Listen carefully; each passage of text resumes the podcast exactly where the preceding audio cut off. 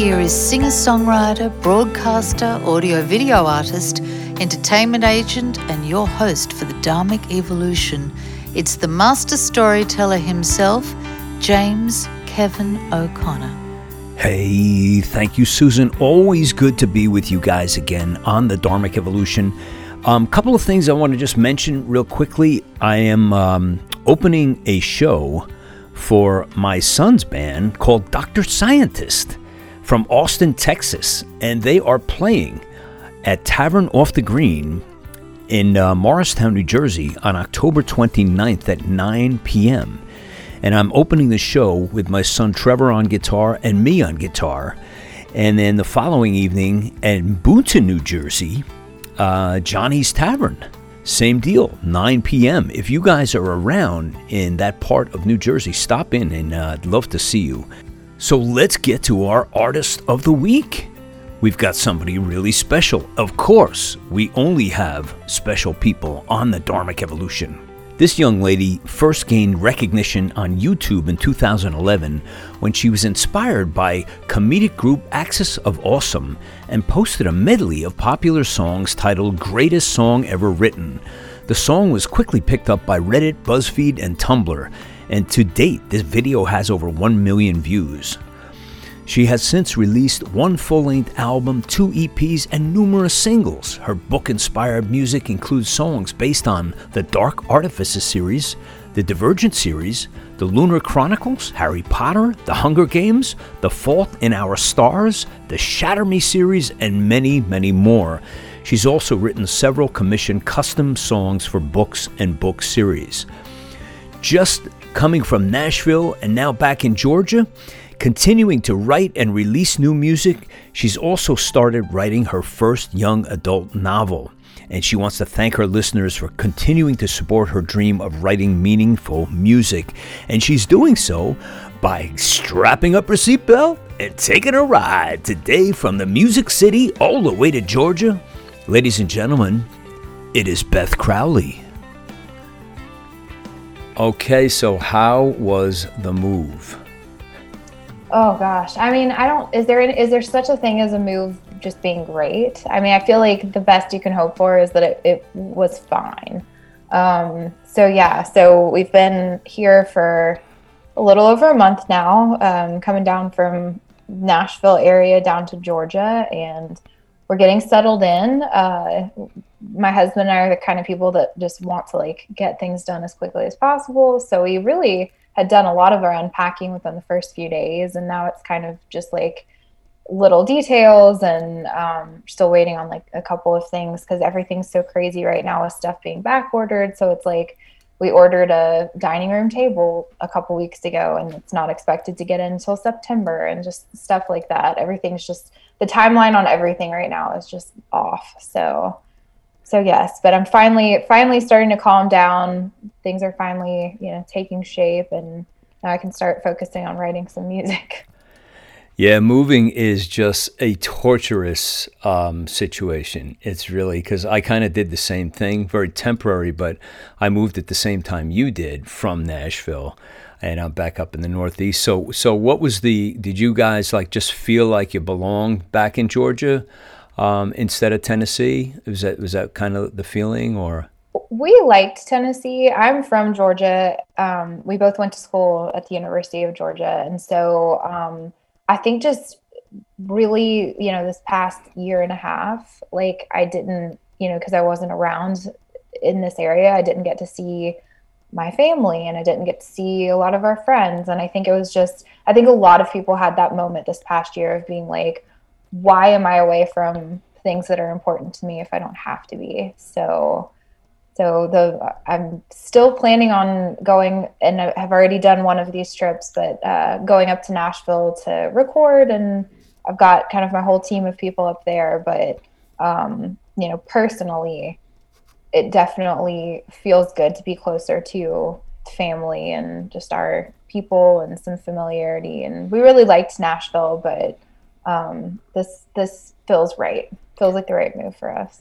So did you move to Tennessee like right before the pandemic, or had you been there for a while? We've been there for a while. So we moved there in 2013, I believe. So we had been there, you know, by the time we left, we'd been there right at 8 years. Yeah. And it was great. I mean, it was a great place. I worked with just some of the most incredible people. I was very, very fortunate. And we just never like really plugged into a friend group, I would say, that's as strong as the one that we have here.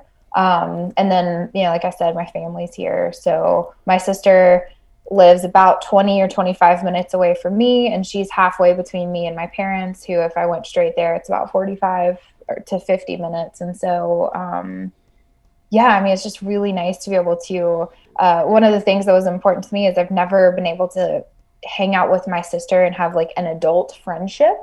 Because, you know, the dynamic is so different between siblings and especially sisters when you're growing up.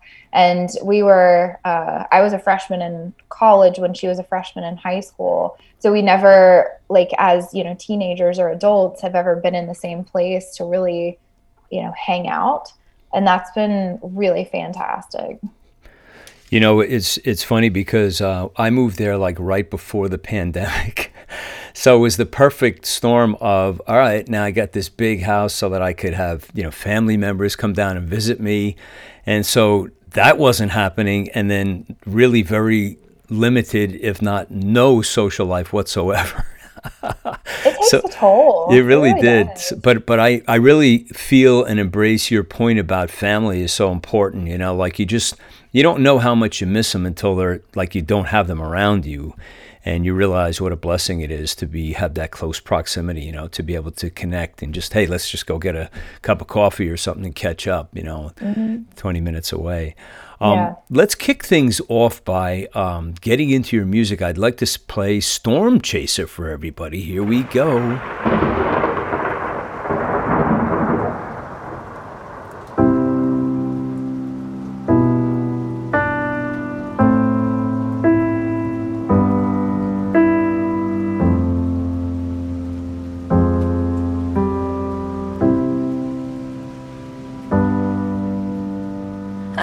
A glimpse into a parallel world, one where you still love me and I never got hurt, oh. And you tell me I'm yours. What wouldn't I give if I could have one more taste of the dream that I stifled but could never erase, oh. But that's not how it works. What if I am just trying to recreate a masterpiece from memory, but I won't ever find that magic again? What if I was wrong to hold that kind of lightning strike? Could happen twice and forevermore. I'll be chasing the storm we had.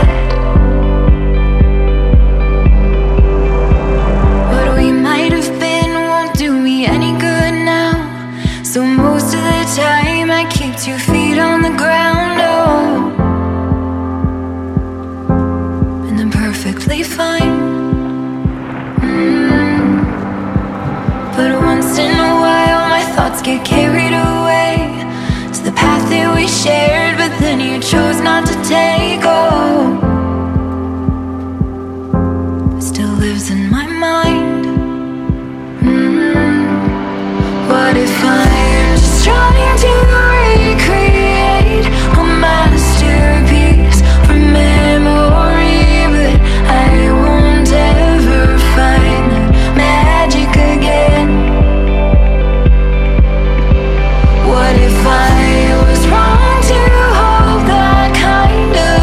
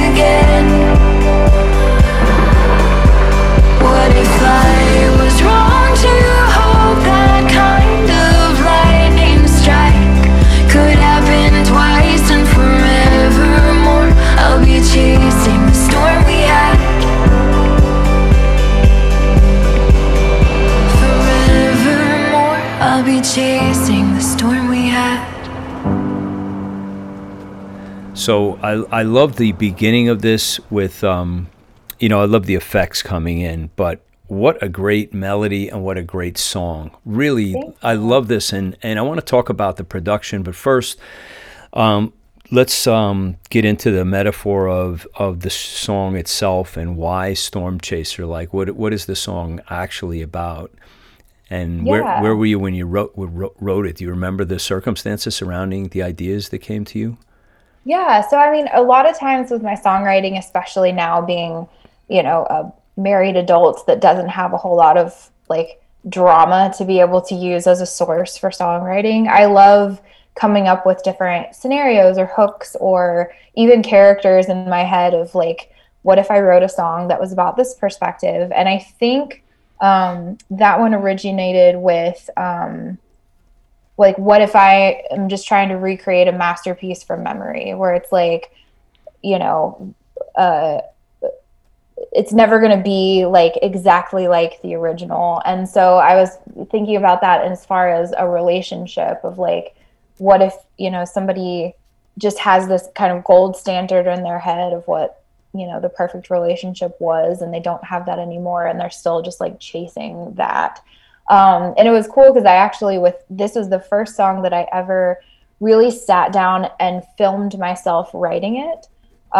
So I have a video up on my YouTube that kind of checks in with, like different points in my writing process of being like, okay, like I have this bit, I think it would make a great chorus. And then like what was going to be the chorus turned into a verse. And then, I was like, oh, I'm really excited about this part. And it's like, well, I think that actually might be a bridge. And so it's the first time I've had the experience of really trying to be conscientious about like filming the process as it happened. But, I love lyrics and I love language. And I just had, the imagery for this song of, where storms are like very impactful and sometimes terrible, but I was fascinated by the idea that there are people that actually seek them out. Like they get some kind of, reward out of like going to these storms rather than going away from them. And so, I just kind of took like a couple of different little metaphors and ran with them. And I try not to be too heavy-handed when it comes to like stuffing a million different, metaphors into one song, but those were kind of my two starting points. And then I went from there. How was the experience when you looked back at the video of you watching yourself working? Was it the first time you did this? Because that's a really cool and brave thing to do. Most people would say, "No, I'm not going to do that. That's crazy." How did it sit with you? It was really interesting. Yeah. It was interesting because it like watching the things that ended up from the very start still being the same in the final version of the song versus the things that ended up changing a little bit, or like the lyrics that I didn't quite have yet. And especially when you get, because I don't think I really watched any of that footage until I was done writing the song. So it really was interesting to go back and see what was the same, what was different, kind of watching a few of the moments where something clicked and I finally like found a chord I was looking for, or found a little, a rhyme or something that I hadn't been able to figure out. And so it's, I don't know, it's interesting to watch yourself back. And I'm kind of used to it because of doing YouTube and stuff. I see myself on film fairly often, but I'd never seen myself like that, to like in the creative process. And it was really cool. It's kind of like the old jigsaw puzzle thing. And, what you said at the outset of this particular part of the conversation, you weren't really sure about what is a chorus yet, or what is a bridge, or where everything's fitting. So, let me ask you about your process. Do you do this strictly pen and paper and instrument in hand, or did you like start laying down tracks and say, well, let me just shift the bridge back to where the chorus was and vice versa? How did you compose it? Just, the old fashioned way? I hardly ever sit down and write at my piano. It's usually something if I'm like in the shower or driving where I don't have anything to distract me, and I'll come up with some little like lyric snippet with a melody. And then, a lot of times I'll like bring it to the piano and figure it out. But very rarely is it like a you know, sitting down and like, this is the time that I'm going to sit down and write. So there's a lot of like voice memos. I do a lot of voice memos on my phone of like, you know, things that I've come up with. And my general rule is if I come up with something and record a voice memo of it, if I still remember it the next day, then it's probably hooky enough to like be a good starting place for a song. But if I can't remember my own thing 24 hours later, then I can't expect people to remember it either. So yeah, so it's very like chaotic and sporadic and piecemeal. And I would love to say that I'm somebody that, you know, is a Dolly Parton and can sit down and write, you know, Jolene and I Will Always Love You in one day. And, you know, it's just like, can just crank it out like that. But no, it's usually over the course of a lot of days, and it's like a little bit here, a little bit there, nothing like formal or organized. Yeah, that's I can feel you on that, because the older I get, the longer I take to write songs, and I think it's a good thing, because as you mature more and more, I think the writing gets better if you don't rush it. And I've spent 6 months, a year on a song. I mean, I write a lot of different songs, but just keep coming back to them, you know, and find out. So I'm going to throw a challenge at you and say, okay, you know, I love the fact that you get the inspiration when you're doing other things. I have that same situation. It's when I'm running or hiking through the woods, and I never have any electronics. So I guess the key is, how do you hang on to these ideas? Do you ever find yourself in that position, like where you really got something juicy, and you're like, how am I gonna like remember this? Do you have any tricks for that? I mean, like I said, I'm like, if I'm not available, like if I don't have anything available to get it down immediately, if it's like, you know, 30 minutes, an hour, for, you know, whatever afterwards, if I can't remember it, then it wasn't good enough. Yeah, I mean, right. That's the standard that I hold myself to, is like, if I can't remember it, it must not have been meant to be. Yeah, I use the Tony Robbins taught this to me years and years ago, is an anchor trick. You come up with an image and attach that image to the idea. Sometimes it works, and sometimes it doesn't. And speaking of writing, so you are multidimensional. You do a lot more than just, you know, singing and songwriting. You're writing books, and you're working on your first novel right now. Is that correct? Yes, so I have a full manuscript, and I've got 7 songs that I've written that go along with it, and there's some kind of retooling and revising that I want to do, but I'm currently in the process of doing some editing.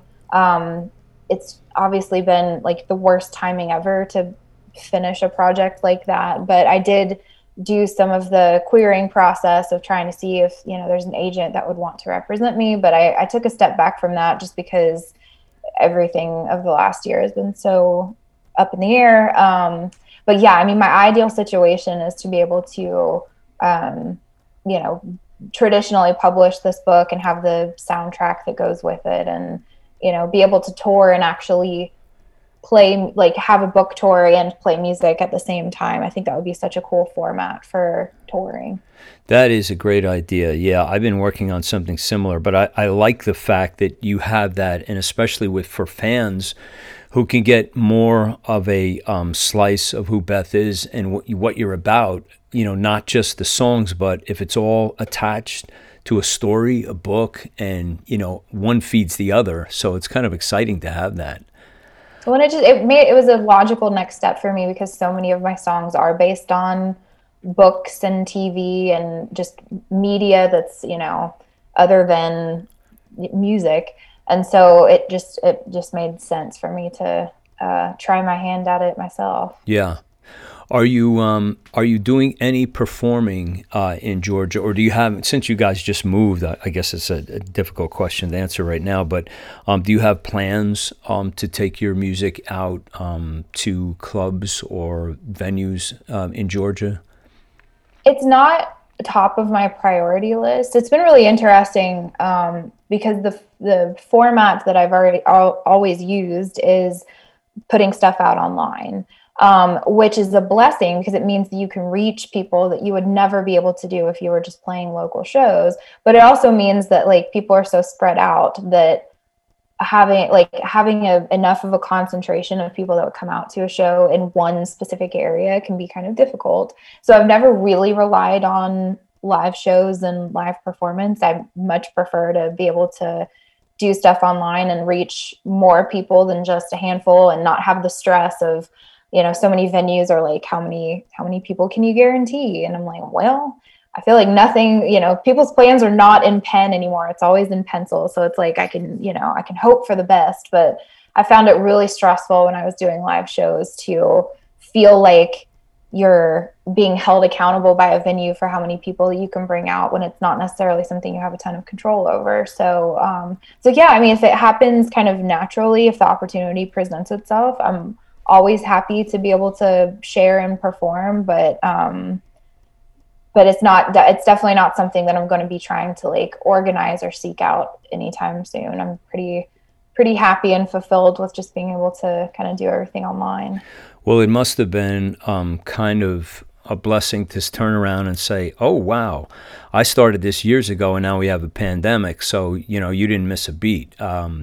And to your point about reaching more people, I agree. It's very, you know, it's like, you know, you go to a club, a small club, and, you know, if you're lucky enough to get 25 or 30 or 40, even 40 people, I mean, that's really good. But when you can reach hundreds or even thousands, because they're all over the globe, you know, that really like what you're doing, it's time much better spent, because you'll have more time to write more songs too. Yeah, exactly. And I mean, especially being in Nashville, all of the, you know, I did some of the like writers rounds and things like that. And I feel like, you know, first of all, you're always almost calling in favors to try and get your friends to come out, you know, people, you know, to come out and see it. And then everybody that's there is just so like, you know, focused on waiting for their turn. Yeah. So it just doesn't feel as impactful as something like, you know, live stream show where anybody anywhere. I mean, it's always the funniest part of it. The challenging part is trying to figure out what time of the day to do it, because you're trying to account for so many different time zones, which is pretty wild. But yeah, I mean, it's always more fun to play to people that actually know your stuff and, you know, have been listening to it for a while. And yeah, I mean, I hope that I'm in a position someday where I would be able to have, you know, a series of shows and not have to worry about, you know, nobody showing up for them. Cause I've definitely been there where I had a show that just nobody came to, and that's very humbling. Yeah. We've all had those, right? Yeah. Yeah. Let me ask you about, the live streaming. Now you've got a great YouTube channel. I was checking out your videos earlier today, and, you know, awesome job on that. I love the way you're using, you know, the content that you're presenting to people. It's very, very authentic and real, and people can definitely, you know, so relate to that. So when you do live streaming, Beth, are you using specifically YouTube, or do you use, you know, other platforms? Do you use Facebook, or how do you divide up where your attention is going to be placed?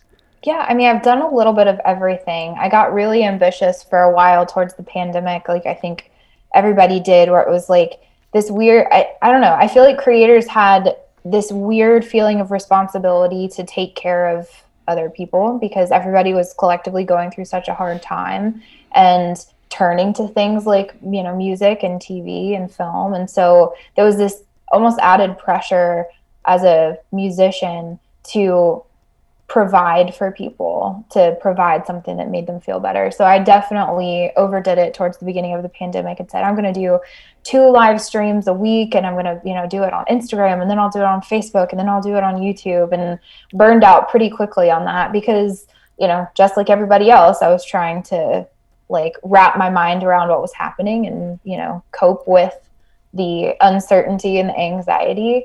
But it's been a little bit since I've done one. But they definitely, it's interesting that like between YouTube, Instagram, Facebook, they definitely all have their own vibe and seemingly different audiences. Like I feel like, you know, the audiences don't necessarily intersect as much as you would think between all of the platforms. But it does need to, I mean, now that I'm like starting to settle in. I definitely want to see if I can get on a more regular schedule of doing live streams, but I don't know that there's like a platform that I would like pick over any of the others, because it did feel like I was getting different audiences with each, or like some people would even, you know, I did them back to back to back, and some people would even, you know, tune in for all three. And so, so just trying to figure out like what time of day to do it. And, you know, that's a lot. It's a lot to basically the same thing 3 times in a row. So I haven't cracked the code on what the best way to do it is, but that'll be definitely one of my challenges for myself. Yeah, that was going to be my next question is, you know, data points on like, you know, have you gotten into like, do you have more men than women and the time and all that type of detail? I know Facebook's really good with that, you know, studying metrics on all that, but do you have like a sort of a sixth sense on what feels best for you, like which platform? Yeah, I mean, I think it's been, I mean, I've been doing it this way for such a long time that it has been a lot of trial and error of like, what time of day do people engage the most? And I've kind of settled into a schedule that seems to work for me. And so it's not really something that I actively think about a ton anymore, like I used to when I was still trying to figure it out. But it was just, I don't know, it's just a sensibility of like, it's not just the metrics. Like there is something to be said for quality over quantity. So, you know, when was I not necessarily even reaching the most people, but like when was I reaching the people that cared most? So yeah, I mean, I've kind of figured out like days of the week and time of day to post things, but, yeah, I mean, it's like I said, it's not something I've really like actively thought about and looked at the data for in a long time, because I just kind of set up a routine and have stuck with it. Yeah, and it changes so much too. All these social media platforms, you know, by the time you get them figured out, it's like, wait a minute, you open up different. The screen one day and what is this? It's all in Chinese. I don't even know what's going on anymore. It's definitely a moving target. Yeah. It's only moving target. Why don't we play You're Exhausting? You want to set this up? I love the title. I mean, it just speaks to me. That I just started laughing when I saw the title. That is great. It was the kind of thing that was my working title. And I brought it into the studio, and my producer, Daniel, who I've worked with for years now, I was like, all right, this is like what I've been calling it. And he was like, no, that absolutely needs to be the name. And then it was very important for me for it to be in all caps, because it just fit. But yeah, so You're Exhausting. Every so often I love to do cheekier songs. You know, I feel like sometimes I fall into these like very serious. I mean, it's like Storm Chaser, where it's like, you know, very like heartfelt and serious, and that's not the zone that I'm in all of the time. So I love, you know, putting out songs sometimes that are just very like sarcastic. And so this was definitely one of those of just, you know, basically telling somebody in your life that is just repeatedly toxic, like, oh my God, like you're exhausting. Like I can't with this anymore. So that was how You're Exhausting was born. All righty, cheeky as it is, here is You're Exhausting.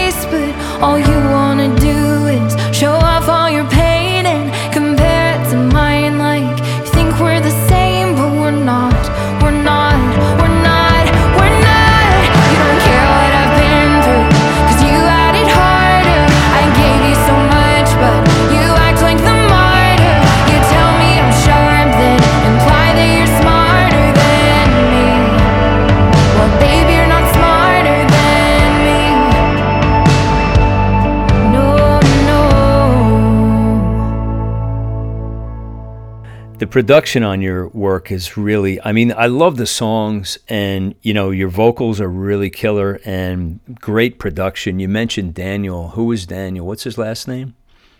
Daniel Dennis, and his studio is Prime Cut Studio. And I found him, I think the first thing that we recorded together was early 2014.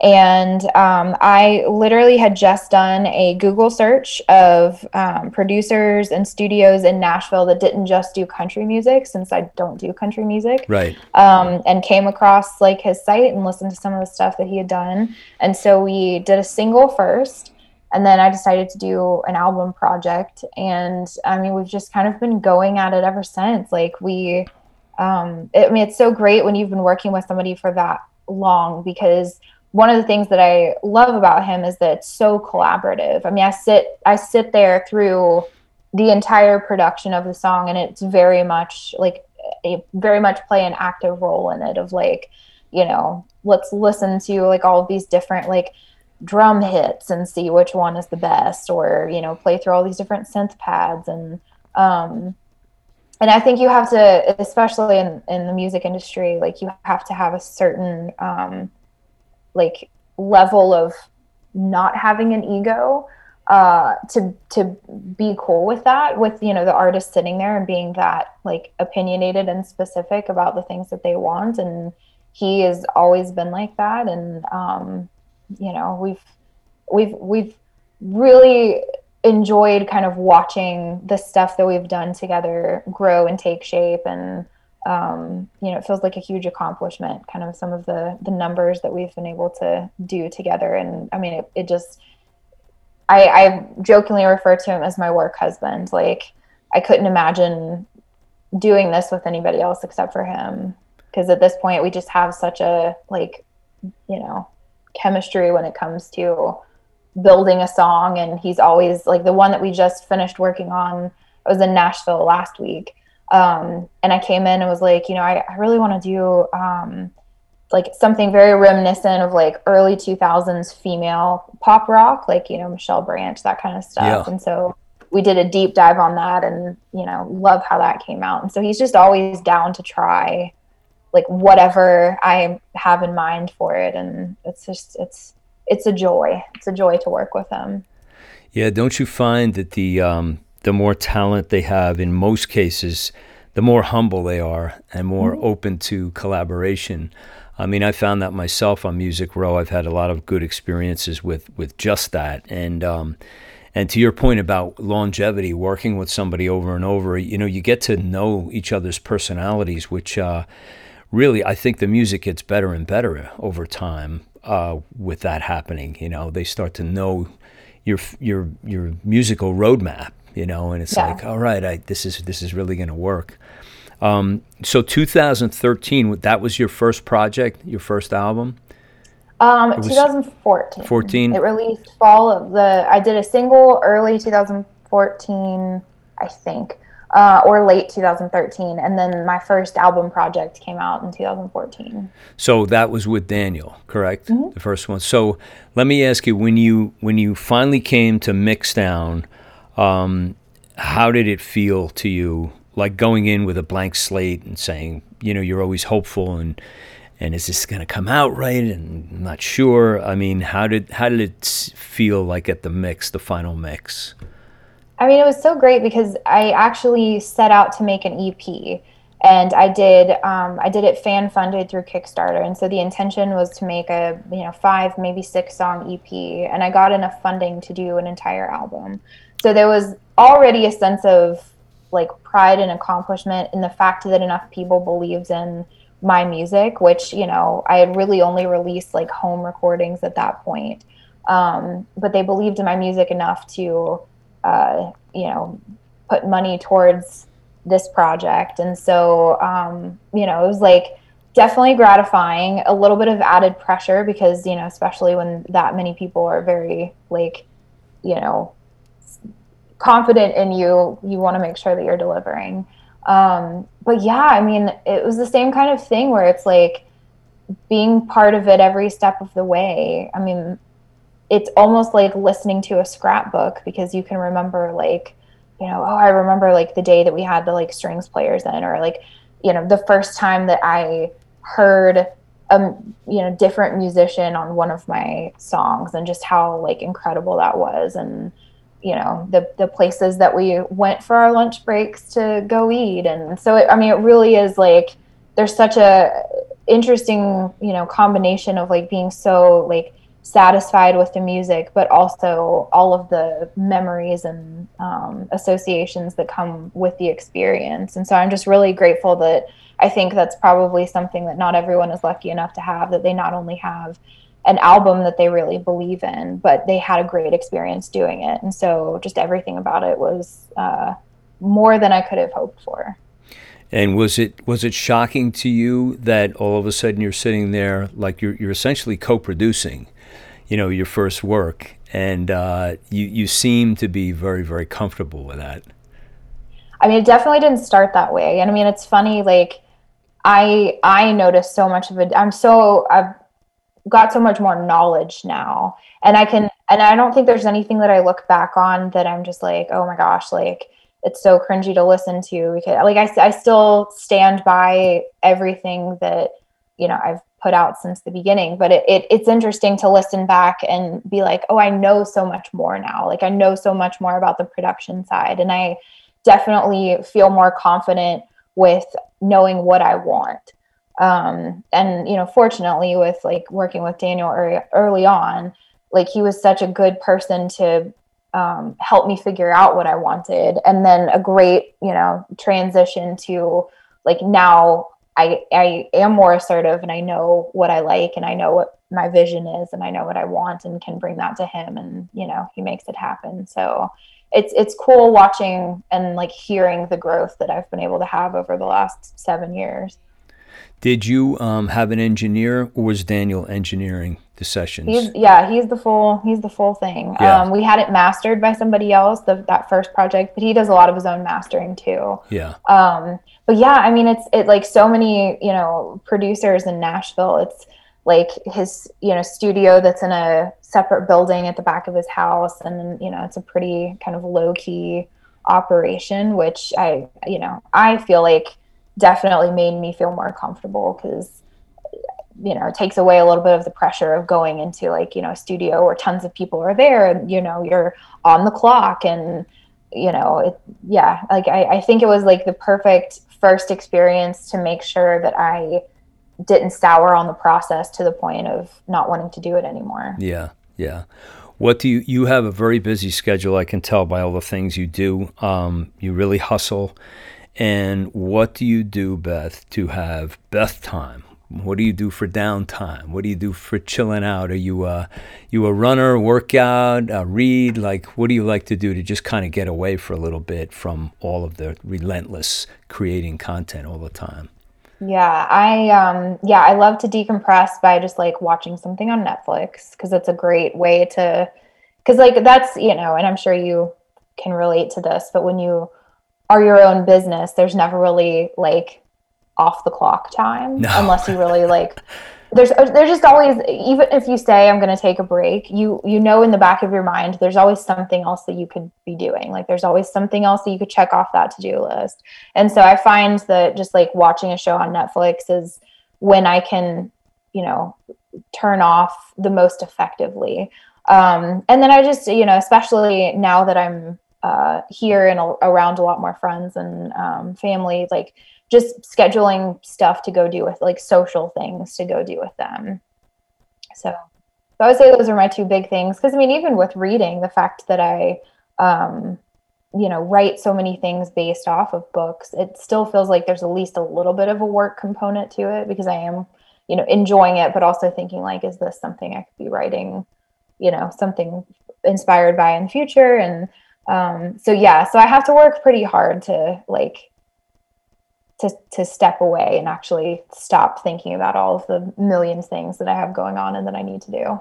Yeah, it seems like the demarcation point gets so blurred, because like you said, even reading, which I love to read, and I sometimes I get where I was 4 or 5 books going at the same time, which is silly, and I stop that and I focus, but there's a certain level of research that's going on underneath all of that, because, well, why? What was the impetus for why I bought this book? Oh, that's because of, well, I want to learn more about podcasting, or I want to learn more about songwriting, or whatever it is, it doesn't matter. But there's some reason why, you know, I want to be in that author's head. There's something I want to gain from that.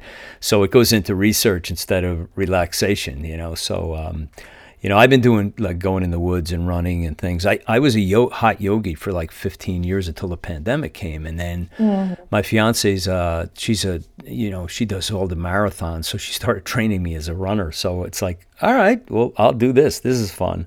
But I think you need to do something to get, like, to just, because I think being away from music sometimes is very healthy.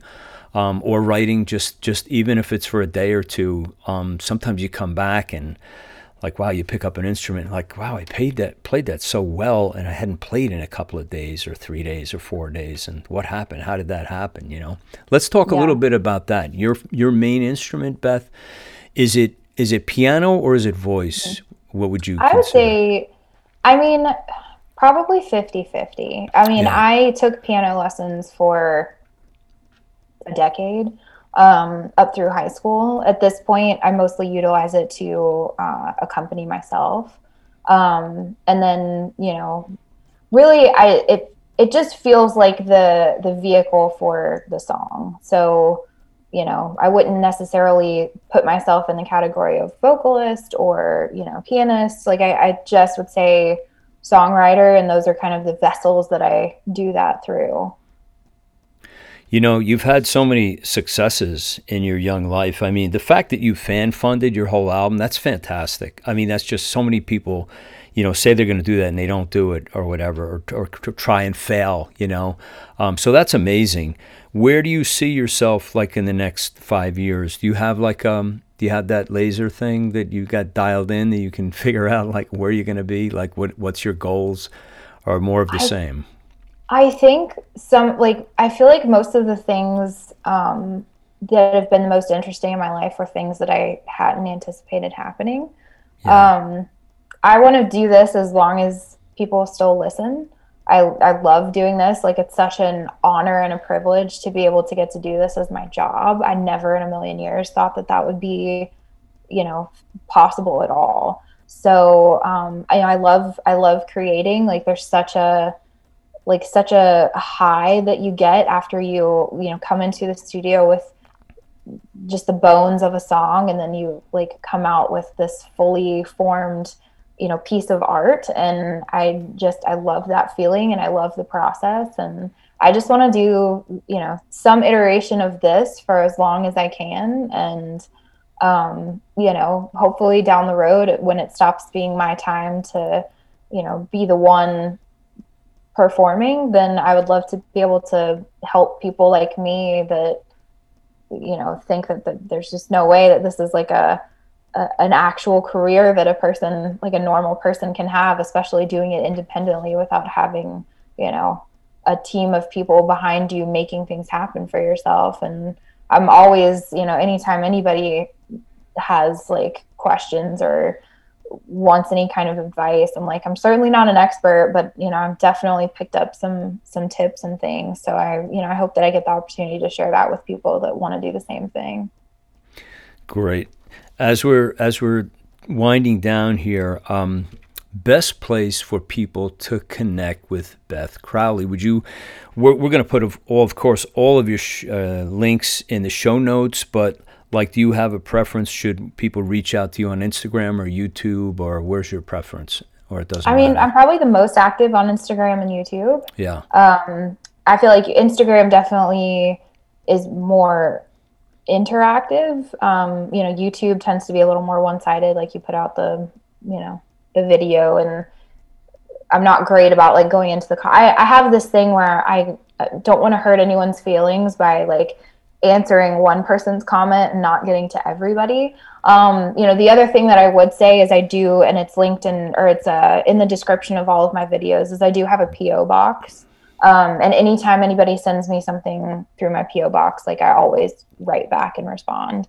But yeah, I mean, Facebook, Twitter. I mean, I dabble in Facebook and Twitter, but I would definitely say Instagram for just kind of like what's going on in my daily life, and then YouTube for keeping up with the music, and Spotify. I mean, Spotify is great too. So. Okay. Any last words of wisdom? Do you want to shower anybody with a blessing? Anything you'd like to say to our collective audience, especially the younger musicians coming up in this time of, really difficult time? Anything you can say to inspire and help them along their journey? Yeah, I mean, I would say the biggest thing is don't go for that, like, instantaneous, viral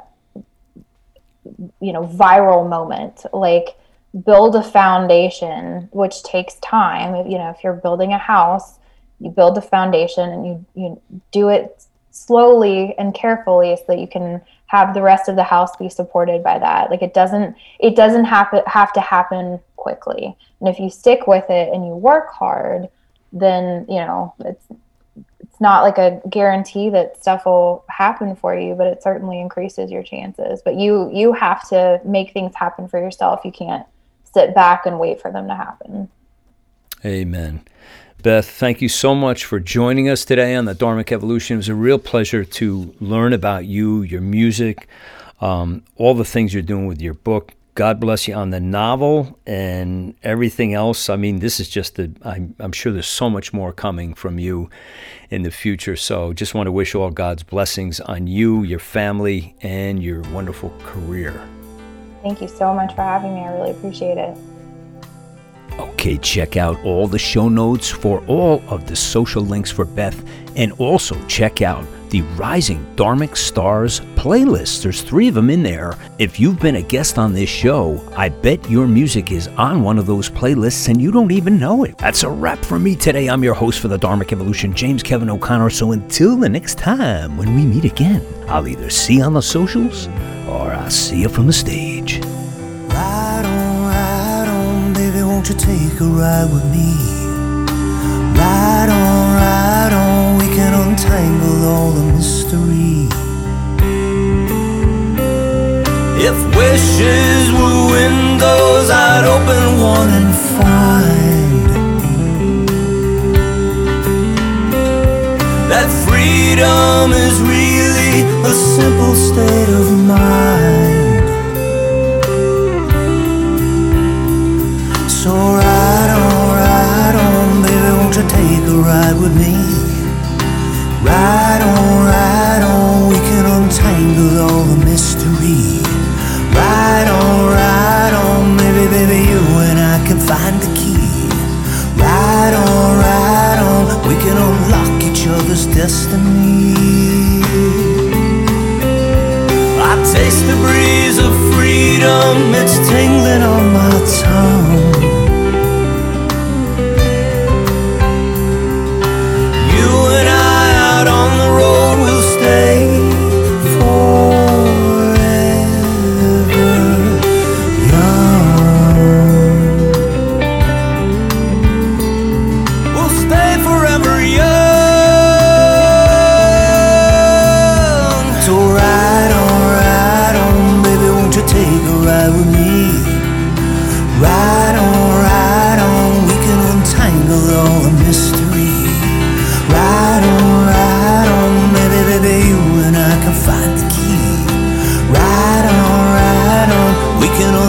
Each other's destiny. I'll take you places that you've never seen. I'll take you places that you never dreamed. I'll take you places that were pictures in your mind. I'll take you places